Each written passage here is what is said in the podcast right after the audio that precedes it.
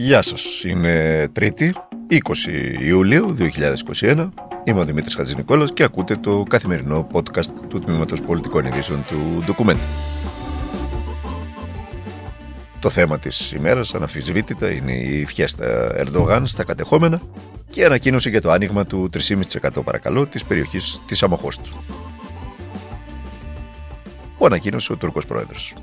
Καλώντας μάλιστα τους Ελληνοκύπριους προσέξτε να δείτε εδώ τώρα, να καταθέσουν αιτήσεις στην επιτροπή που έχει συστήσει το ψευδοκράτος για να πάρουν, λέει, πίσω τις περιουσίες τους. Υπό έναν όρο. Να αναγνωρίσουν την τουρκοκυπριακή διοίκηση. Και θα μου πείτε, δεν τα ξέραμε όλα αυτά. Προφανώς και τα ξέραμε. Τόσο η επίσκεψη του Έλληνα υπέξ του κ. Νίκου Δέντια σήμερα στην Κύπρο, μετά την, ε, από το Ισραήλ ερχόμενος, όσο και η σύσκεψη του Εθνικού Συμβουλίου για ενημέρωση και λήψη αποφάσεων για περαιτέρω μέτρα που συγκάλεσε για αύριο Τετάρτη στις 11 το πρωί ο πρόεδρος της Κυπριακής Δημοκρατίας, ο κ. Νίκος Αναστασιάδης, είναι συγγνώμη που θα το πω, ε, απλά για τις εντυπώσεις επικοινωνιακού χαρακτήρα. Για μια ζωή και μια ακόμα φορά τρέχουμε πίσω από τις εξελίξεις. Το State Department ήταν αυτό που αντέδρα, θα αντιδράσει με βάση τις πληροφορίες. Θα υπενθυμίσει ότι οι τουρκικές κινήσεις στα Βαρόσια είναι ασυμβίβαστες με τις αποφάσεις 550 και 789 του Συμβουλίου Ασφαλείας του Οργανισμού Ηνωμένων Εθνών. Η θέση μας δεν άλλαξε, λένε οι Αμερικανοί. Τυχόν περαιτέρω βήματα προς αυτή την κατεύθυνση, προς την αφισβήτηση δηλαδή των δύο αποφάσεων του Συμβουλίου Ασφαλείας του ΟΗΕ, θα ήταν προκλητικά και αντιπαραγωγικά για την επανάληψη των συνομιλιών για διευθέτηση. Του Κυπριακού εννοούν. Τα γράφαμε και τα λέγαμε όλα αυτά. Και τα λέγαμε στη Σύνοδο, στην τελευταία Σύνοδο Κορυφής της Ευρωπαϊκής Ένωσης, θυμίζω στις 25 Ιούνιου, όπου ως χώρα και εμείς, αλλά και η Κυπριακή ηγεσία, ο κ. Αναστασιάδης, έφυγαν ικανοποιημένοι από τη Σύνοδο. Εμείς φύγαμε ικανοποιημένοι για το ανέμελο καλοκαιράκι που λάβαμε από τον κύριο Ερδογάν, ε, συνενώντας μάλιστα στην αναβάθμιση της Τελωνικής Ένωσης Ευρωπαϊκής Ένωσης Τουρκίας.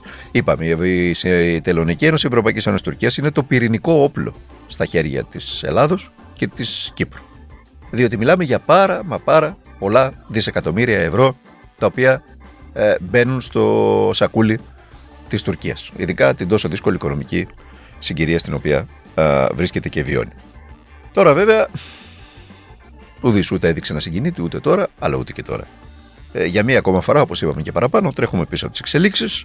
Την ώρα που η Τουρκία και ο κ. Ερντογάν κάνει το αγαπημένο του σπορ των τελευταίων έτσι, δύο ετών, εισάγει στο πεδίο, όπως το αρέσκεται να λέει, πολύ πετυχημένα, ε, τετελεσμένα. Ο επικισμό των βαροσίων, του 3,5% της αμοχώστου δηλαδή, είναι, όπως και να το κάνουμε, ε, στο πεδίο εισάγει ένα τετελεσμένο.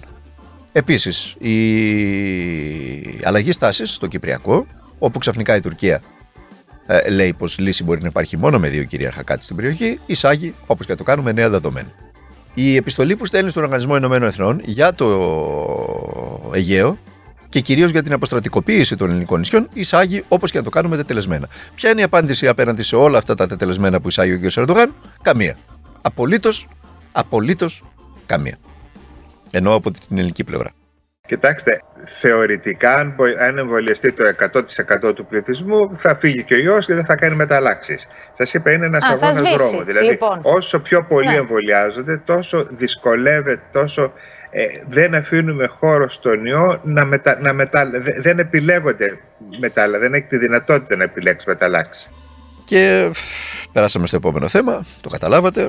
Περάσαμε, επιλέξαμε να περάσουμε με τον κύριο Βατόπουλο, τον καθηγητή μικροβιολογίας στο Πανεπιστήμιο Δυτική Αττικής.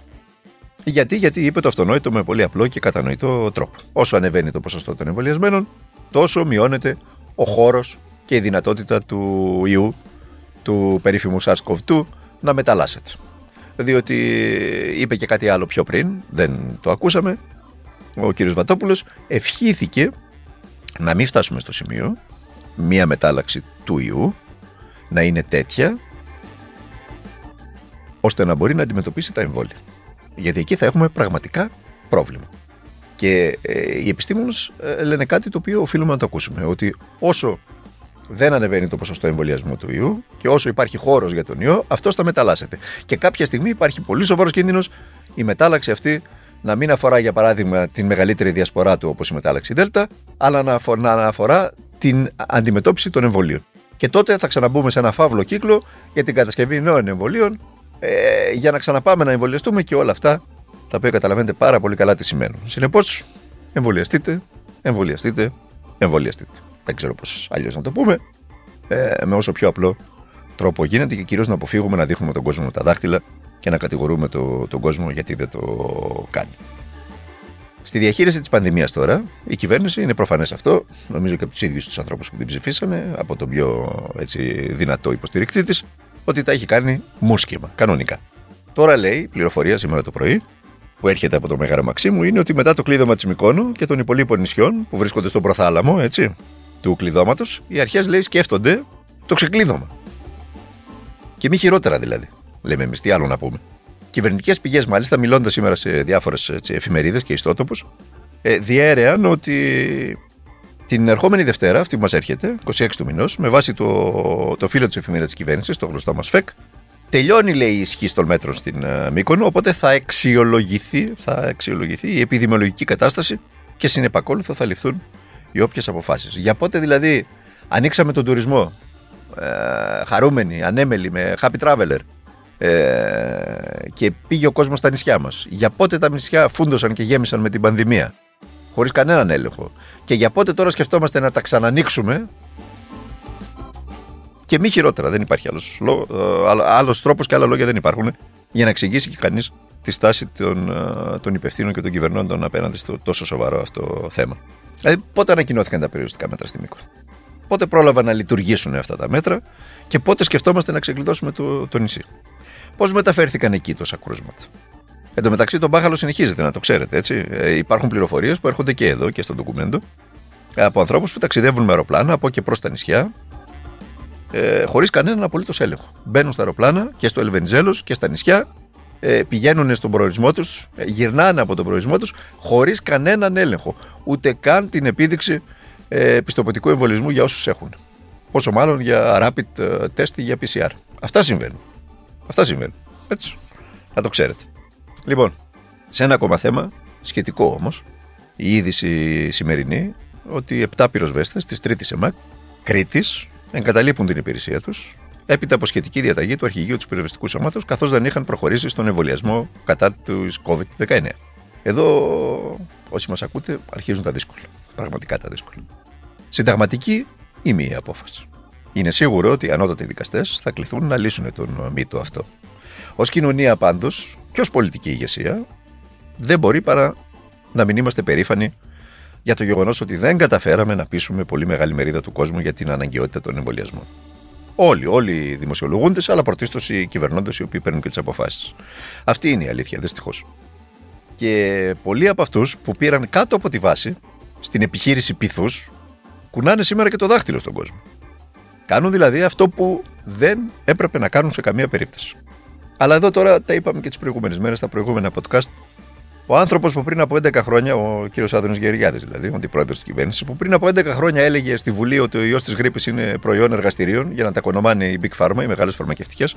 Ο ίδιος άνθρωπος σήμερα, 11 χρόνια μετά, έκανε τέτοια μεταστροφή, τέτοια κολοτούμπα, ε, τέτοια λούπα, όπως λένε στο, στη γλώσσα της της, ρυθμικής γυμναστικής, ε, όπου ζητάει και απολύσεις των ε, ανεμβολίαστων.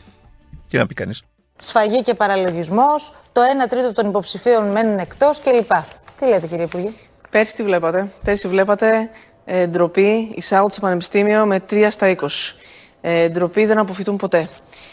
Κάναμε μια μεγάλη αλλαγή. Και η μεγάλη αλλαγή είναι ότι πλέον μπήκαν ακαδημαϊκά κριτήρια για την εισαγωγή στο Πανεπιστήμιο. Γιατί, γιατί αυτό που μας νοιάζει είναι το Πανεπιστήμιο να ανοίγει δρόμο ζωής. Και αυτή που ακούσαμε ήταν η Υπουργός Παιδείας, κυρία Κερεμέο. Για να κλείσουμε με το τελευταίο θέμα της ημέρας. Ε, θα είναι το θέμα των επόμενων ημερών. Είναι από σήμερα, γράφουν πολλά, αλλά θα, θα το δείτε ότι θα, όταν ανακοινωθούν και οι βάσεις, εκεί θα δείτε τι έχει να γίνει. Ε, εισαγάγαμε βάσεις για την είσοδο στα πανεπιστήμια και μείναν εκτός πάνω από 20.000 παιδιά. Και την ακούσατε την κυρία Κεραμέο, πώς το εξήγησε αυτό. Τι ρώτησε τη δημοσιογράφο του Sky, τι, τι λέγαμε πέρυσι. Και απάντησε μόνη της ότι πέρυσι λέγαμε ότι περνούσαν παιδιά με βάση τρία περνούσαν στα, στα, στα πανεπιστήμια. Ψέμα είναι αυτό. Είναι ψέμα αυτό. Διότι η κυρία Κεραμέο παίρνει μια, ε, μία περίπτωση παιδιού που πέρασε με τέτοιους βαθμούς, με κάτω από πέντε, ε, σε ένα τμήμα των πανεπιστημίων στην, στην επαρχία ε, και το βλέπεις στον καθρέφτη όλο το, το, το, το υπόλοιπα, τα υπόλοιπα παιδιά. Τα οποία προφανώς και δεν πέρασαν με, με τέτοιους βαθμούς στα πανεπιστήμια, αλλά τέλος πάντων. Ακόμα και να, και, και να, και να ίσχυε, ας κάνουμε μια υπόθεση εργασίας και ας πούμε ότι έχει δίκιο η κυρία Κεραμέσο, ότι δεν λέει ψέματα και λέει αλήθεια, ότι περάσαν πολλά παιδιά με κάτω από 10 στα, στα πανεπιστήμια. Τι θα γίνει τώρα που αυτά τα παιδιά δεν περάσανε και θα μείνουν πάνω από 20.000 εκτός ε, ΑΕ; Τι θα γίνει ακριβώς; Αυτά τα παιδιά λοιπόν τα οποία κατά την κυρία Κεραμέως και τη Νέα Δημοκρατία δεν δικαιούνται της δωρεάν και κρατικής ανώτατης εκπαίδευσης, αξιολογικά υποθέτω, τα αξιολογεί, αφού βάζει και βάση, τα αξιολογεί και δεν τη δικαιούνται, τι θα κάνουν, θα ξυλωθούν οι μπαμπάδες τους και οι μανάδες τους, οι μανάδες τους και οι μπαμπάδες τους, για να πάρουν ένα πτυχίο από τα κολέγια. Και αυτομάτως, αυτά λέει η Νέα Δημοκρατία, θα μετατραπούν σε άριστους. Πάλι η Νέα Δημοκρατία το λέει και αυτό. Δηλαδή, να το πω απλά, όσο πιο απλά γίνεται. Σπάνια ένα κόμμα, και μάλιστα με κυβερνητικές ευθύνες, λέει τόσες μπαρούφες και πράττει τόσο ανερμάτιστα και ακατανόητα πράγματα. Και να κλείσουμε με αυτό. Θα τα πούμε αύριο ξανά στο καθημερινό podcast του Τμήματος Πολιτικών Ειδήσεων του Ντοκουμέντου. Μέχρι τότε να προσέχετε, να είστε καλά, να προσέχετε τον εαυτό σας, να προσέχετε και τους ανθρώπους που αγαπάτε, γιατί δεν μας χαρίζετε τίποτα σε αυτή τη ζωή.